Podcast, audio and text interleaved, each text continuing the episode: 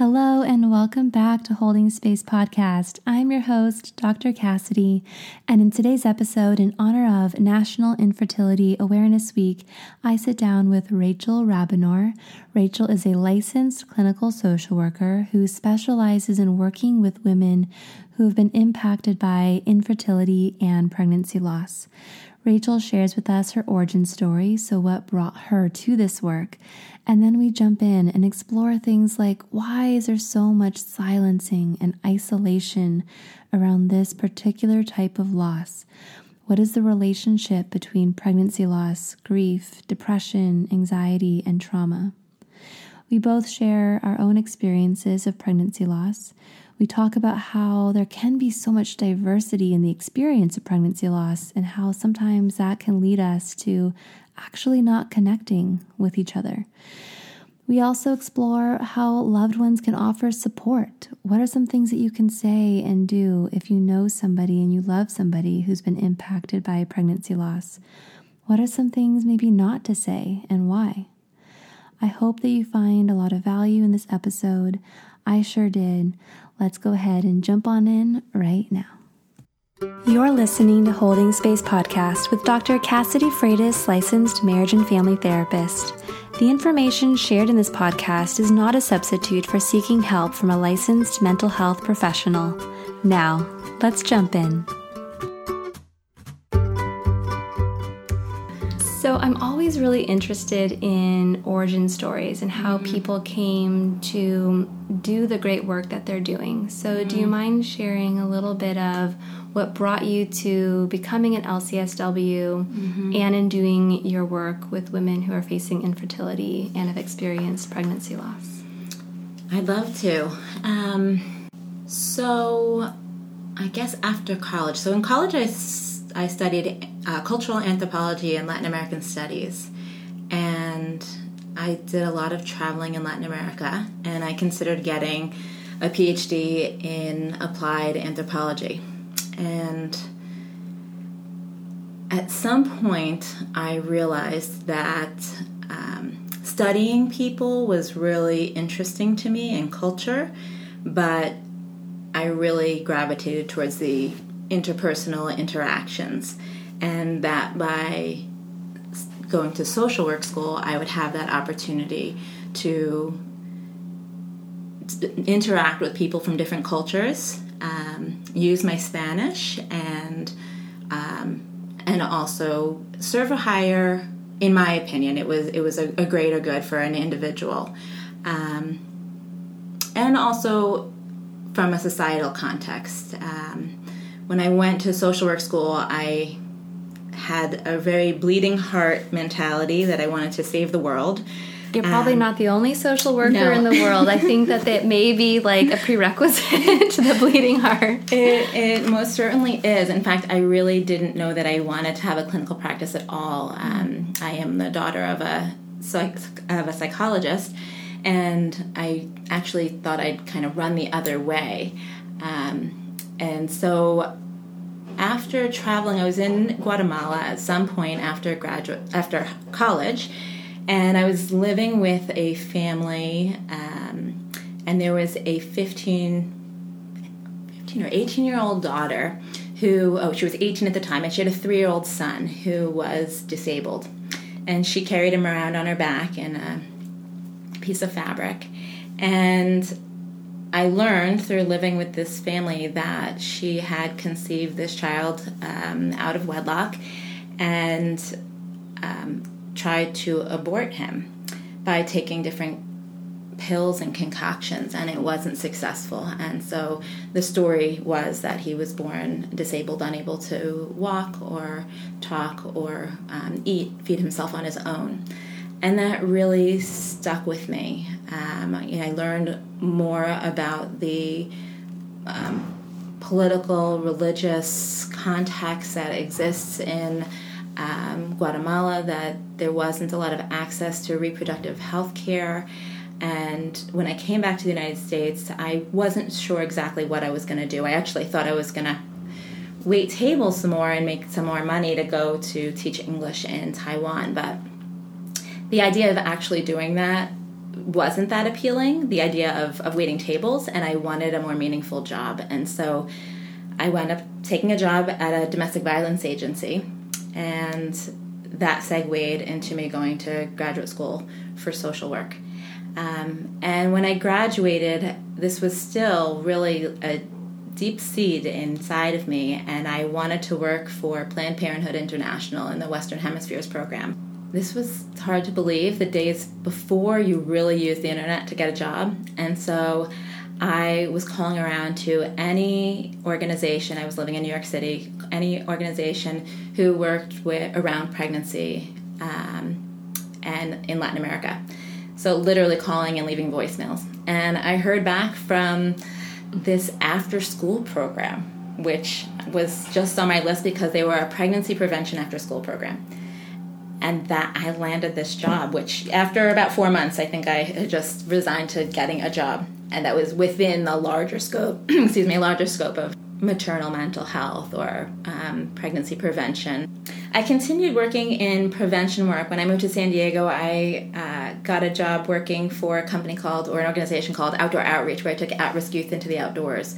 So this was still a prevention program, um, helping to keep kids away from drugs, alcohol, violence, um, and of course pregnancy. Um, and I moved it very quickly. It was a small organization. I was the first full time employee, so I uh, rose pretty quickly. But I moved away from the direct one on one contact with with kids and with clients. So I started looking around, and I found that San Diego Unified offers or has a program for pregnant and parenting teens. And I just kept my eye on these opportunities. They would see them pop up. Um, and eventually I took the plunge and I left that organization and went to work for this uh, department for SANDAP, it's called San Diego Adolescent Pregnancy and Parenting Program.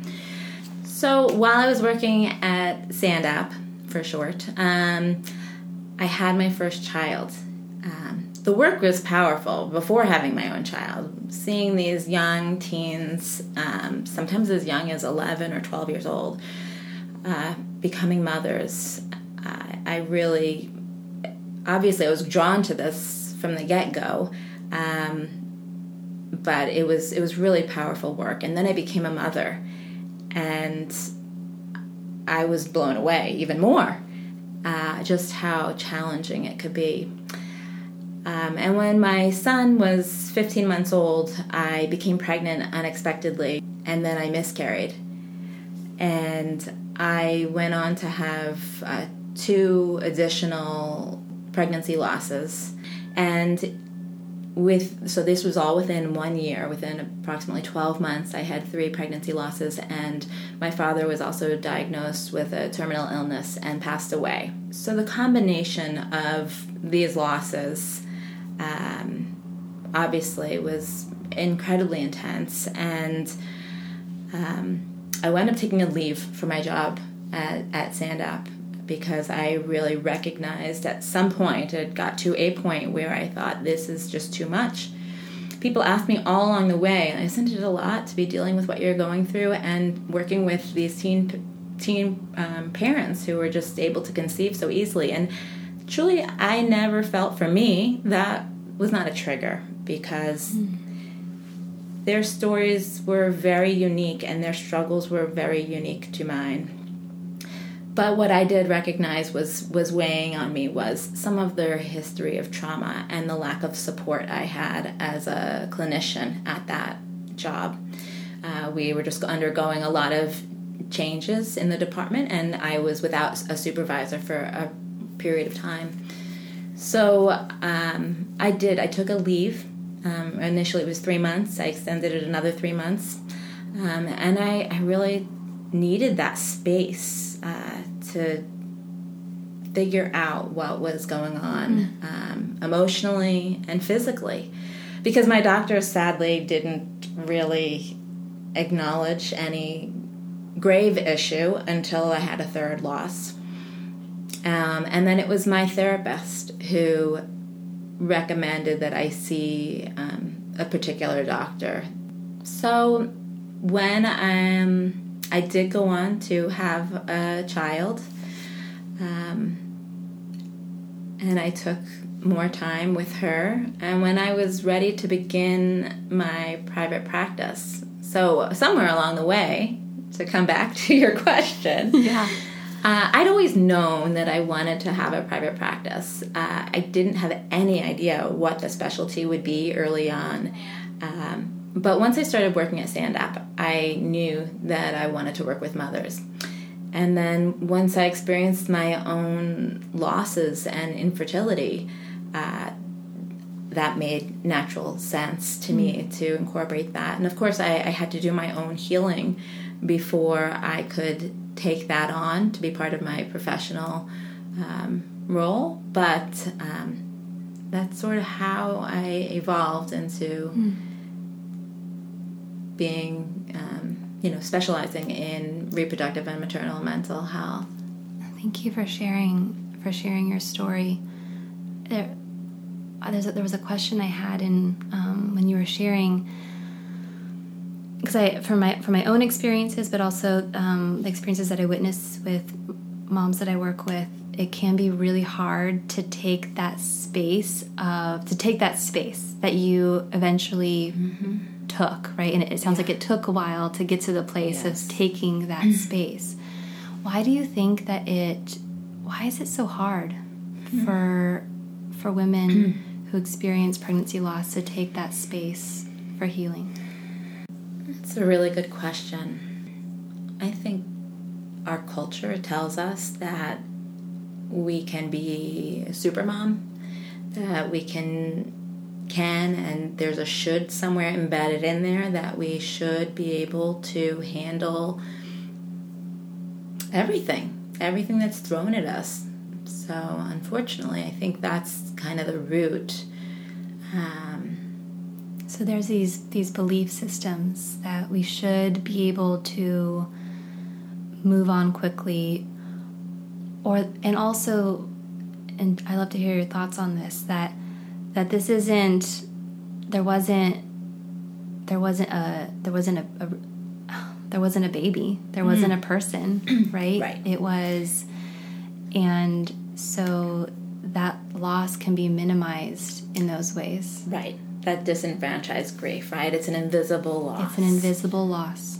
Right. Yeah. And so part of what comes what can come with an invisible loss like this is the silencing, right? Mm-hmm. And so we don't we don't talk about it or people don't ask about it. Right. Um, and so would you connect that silencing effect that can happen in with the difficulty it is to take that space because people aren't asking, it isn't being acknowledged, or we're not talking about it to get support around it? I think the silence around, there is not much of a conversation around coping with these invisible losses. Um,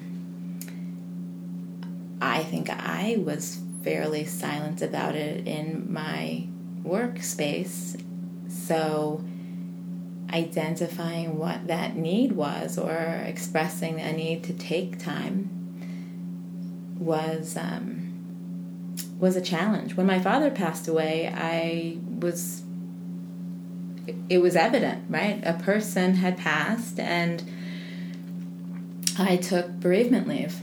Um, but the the cumulative impact, I think, also of the recurrent losses, it was, um, it grew.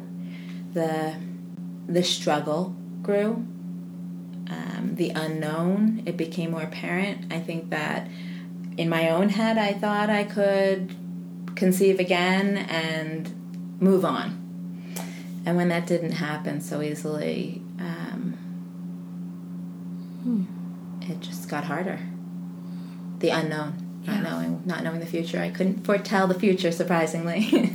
yeah, no, and one of the pieces in in these experiences that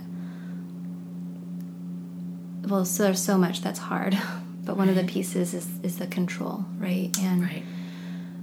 I know I've I have worked with a lot of women who will come in and, and share this uh, their story of I've been able to I'm I'm a person that can make things happen. Mm-hmm. I'm a mm-hmm. manifester. Sure. If I I can find the things that I have control over, have agency and mm-hmm. accomplish. And the reason in which pregnancy loss just sweeps them off their feet in this way that is so excruciatingly painful is because this is something I can't I can't control. And and and or then there's a follow-up of well or can i control this? Mm-hmm. and should i have been able to control this? And then that's a slippery slope into right. experiences right of shame. Or is my body broken? Or did i do something? And society will you'll hear all around you right? Just relax and it will happen. Whether it's loss or infertility you're too stressed. You need to de-stress so again, and so now you're stressed about your stress, mm-hmm. and and, right. and there's that blame component. The blame, right, the yeah. blame, and then the then the guilt, and then the shame. Right mm. there, I'm defective somehow. I can't even de-stress. Mm. I can't even be less stressed enough, or I can't even de-stress enough so that I can carry a baby. Mm. So yeah, I, absolutely, everything you said. So the the grief the grief that can come from this invisible loss, mm-hmm. right? There are times in which that can slip. We've talked about can slip into shame. Mm-hmm. There are mm-hmm. times when it can slip into depression. Mm-hmm. In your in your work and in your experience, how mm-hmm. how are those different? How are mm-hmm. grief and de- depression different? And can you experience postpartum? Like, do we call it postpartum depression when it follows a pregnancy loss? Good questions. Great questions. Um, I think there's a growing awareness that um, depression after pregnancy loss, yes, can be considered postpartum depression, but or and I also often have this conversation with clients of mine who are struggling from some kind of postpartum distress when, when they've had a, a live birth that it doesn't actually matter what we call it um, mm. What's most important is that we really treat the symptoms and help decrease um, the suffering. So, absolutely, we can call it postpartum depression. Um, we can call it depression, and there's grief, right? So, I think of grief as something that may continue for a, a longer period of time um, and or depression ideally is treated but that doesn't necessarily take away someone's grief mm. Mm. so um, the acute symptoms of loss is that depression well, there's the Diagnostic Statistical Manual, which of course you're familiar with, um, but some of your listeners may not know. But there's um, this manual that we use that insurance requires therapists to use to diagnose clients. Um, and so there's a series of different uh, symptoms that one must experience for two weeks or longer. And they actually just removed bereavement from the DSM. Mm-hmm. So again, these are words, right? These are this is semantics. I think it's really important that people are paying attention to how they feel and uh, acknowledging their loss and seeking the support that they may need, regardless of whether mm. we're calling it depression or not. And in what I'm hearing you say is that when you're when you're sitting with your clients, you're much more interested in how they're making meaning of it and mm-hmm. the language that they're using. Absolutely. Absolutely. What about what about trauma?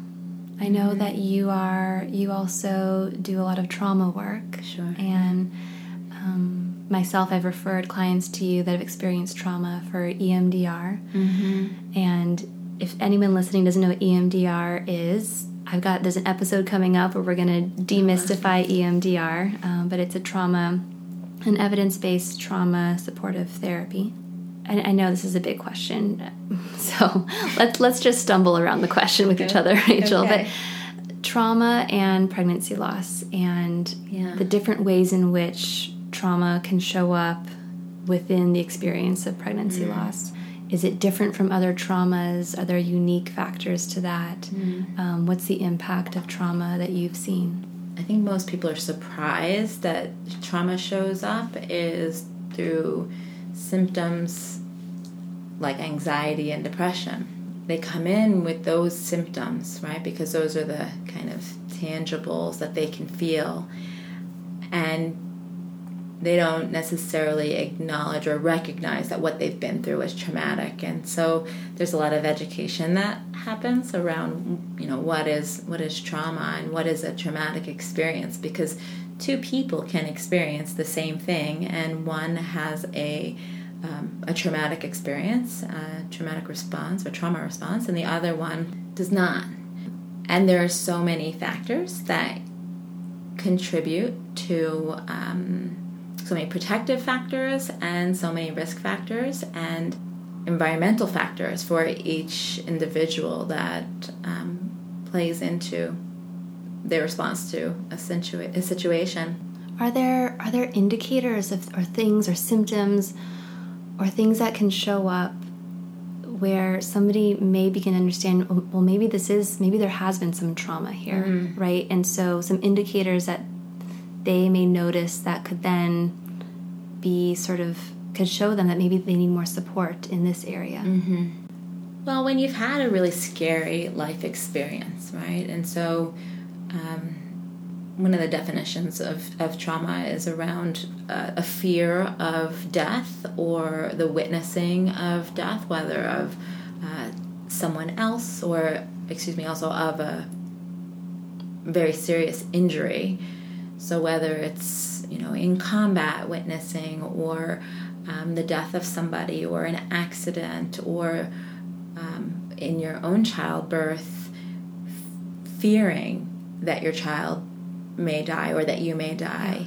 Um, so it doesn't have to actually happen, the death, but just that fear of that happening. I'm doing my own EMDR right now, and one of the things that one of the reasons I chose to do the EMDR is because our our our pet, our dog, mm. got attacked, and it was a pretty traumatic, horrible experience. Mm. And I was easily able to say that was a trauma. Yes. And I would talk about it, and I would feel flooded, and it was sort of lingering. Mm-hmm. And through the EMDR on for my on myself for myself, it was so wild for me to experience how in the work that memory was connected to my own pregnancy loss mm. and how there were certain pieces and factors of both of those experiences that connected them to each other. Yeah.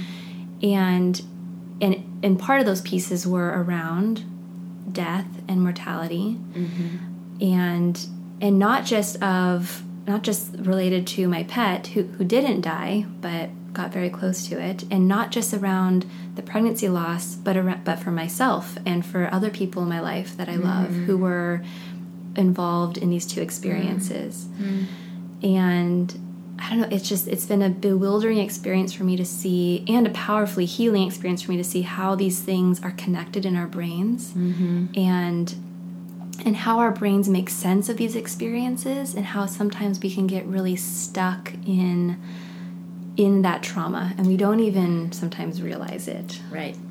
Right. So yeah, so those are some of the what you talked about that flooding. Um, that's one of the things that I hear a lot from women that I see that they're not feeling like they can move on. You know, even sometimes it's been a a year that Yeah. they since they've had a loss and they're just not sure whether they want to conceive again or Yeah. um, you know, just where they are in that journey Yeah.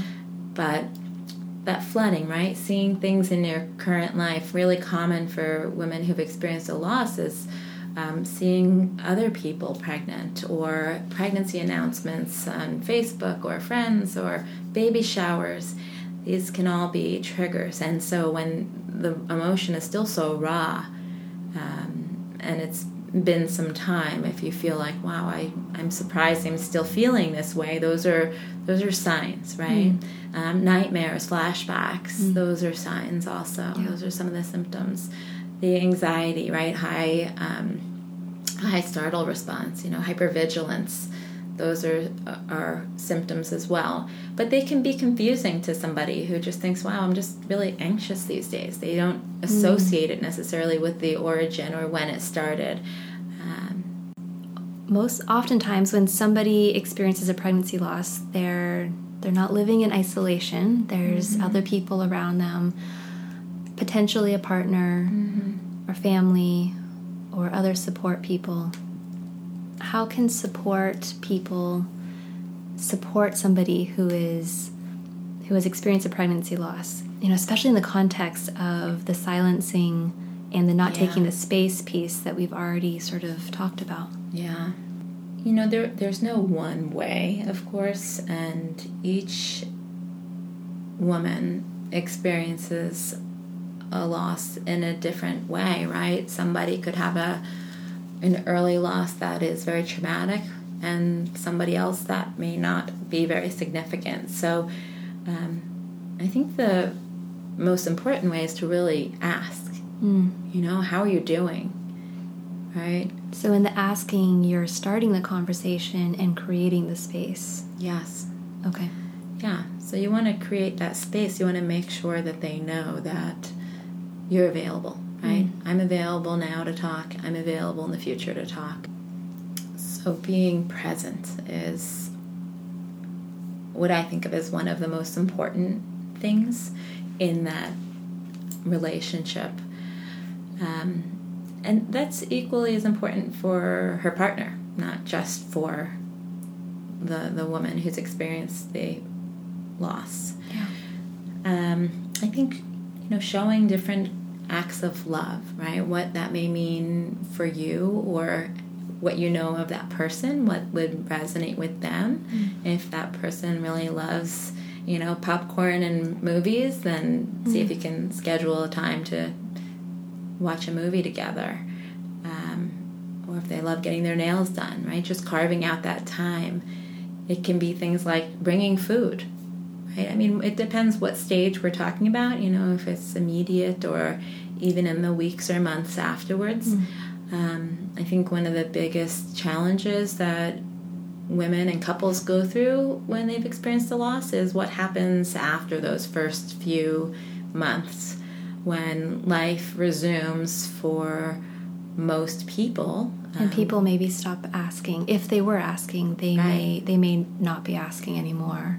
If they were they may right they might not be asking or um, maybe they haven't seen you in since it happened and they think I shouldn't ask because I shouldn't bring it up. That would make you mm. upset.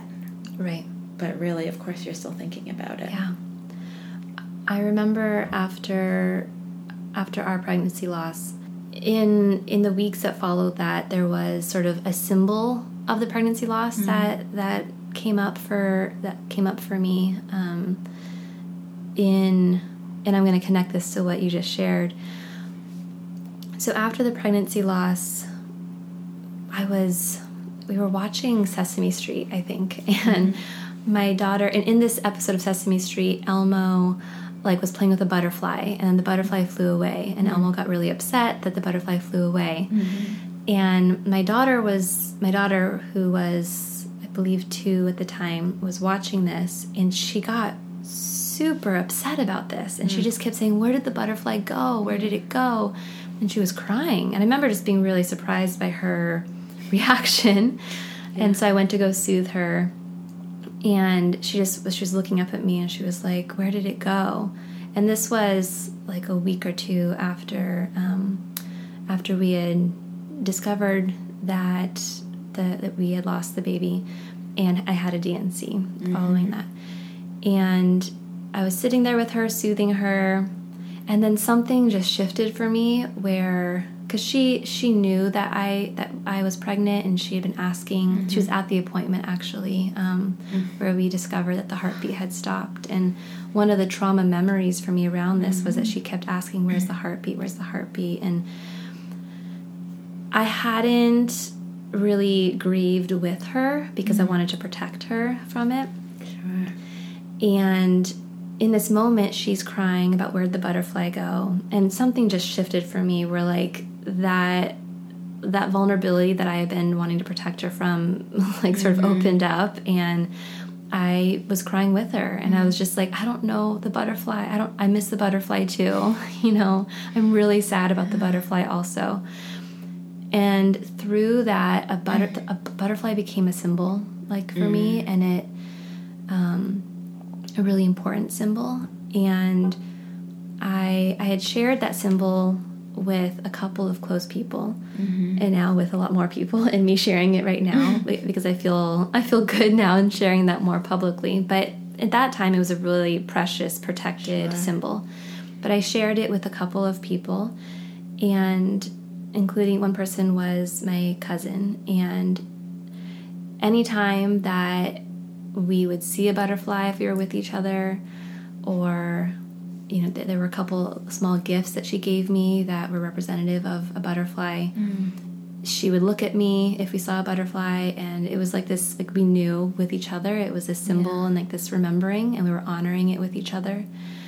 And her doing that was really really powerful. Yeah. and one of the most honestly one of the most supportive ways in which she could have showed up for me and mm. just and that was her act of love you know Yeah. um, and it's one that continues That's so special. um, yeah And it's such an intimate relationship. It sounds like that um, that you were able to share that story, that really vulnerable moment you had with your daughter, where you Mm.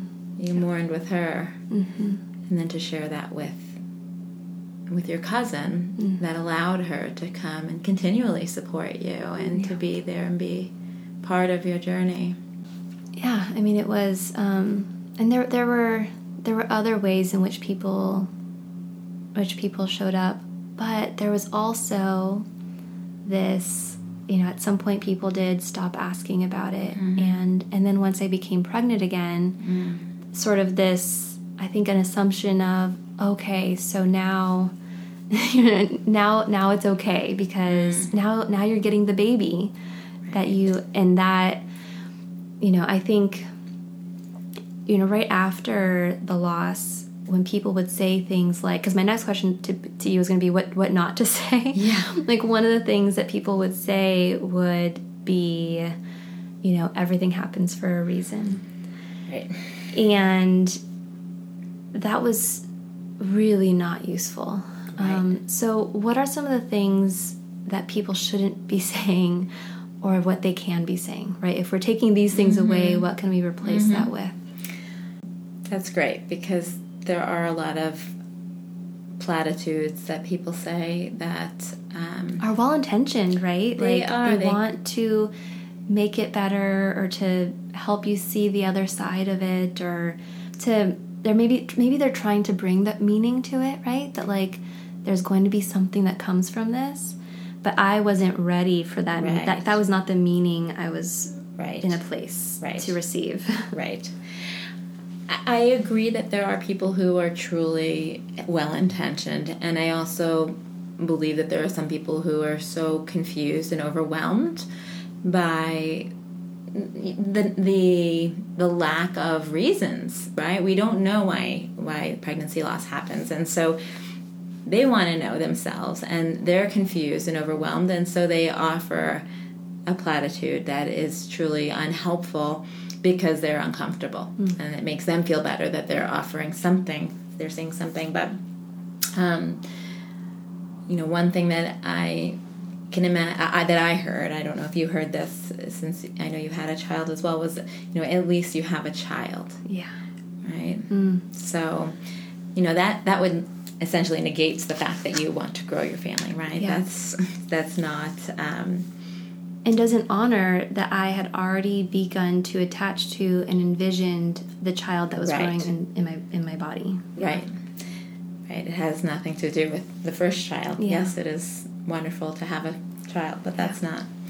Um, you know, at least you know you can get pregnant. Uh, That's Yeah. you know, Mm. it's we don't really know. Um, people don't know what's really going on inside of our, you know, reproductive organs, and that's just, you know, they're not doctors. It's not yeah. a place to to voice yeah. that, right? Um, and it doesn't comfort, right? That's not an answer to no. anything.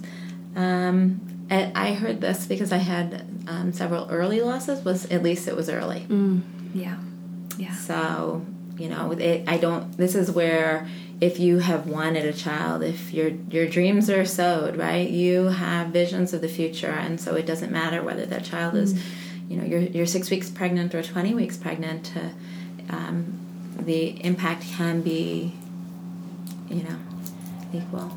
I really appreciate you bringing up this piece of different stages of pregnancy and, mm-hmm. and loss that happen in different stages. And I, I actually I found in my own experience even that this. So we talked about the silencing effect. That mm-hmm. how the mm-hmm. silencing effect came into play with with loss based on pregnancy stage, right? So we had heard the heartbeat and then mm-hmm. um, we went back for our 12 week or 13 week mm-hmm. and that was when we saw the baby hadn't grown and the heartbeat had stopped mm-hmm. but i would find that if i was with somebody who had experienced a stillbirth mm-hmm.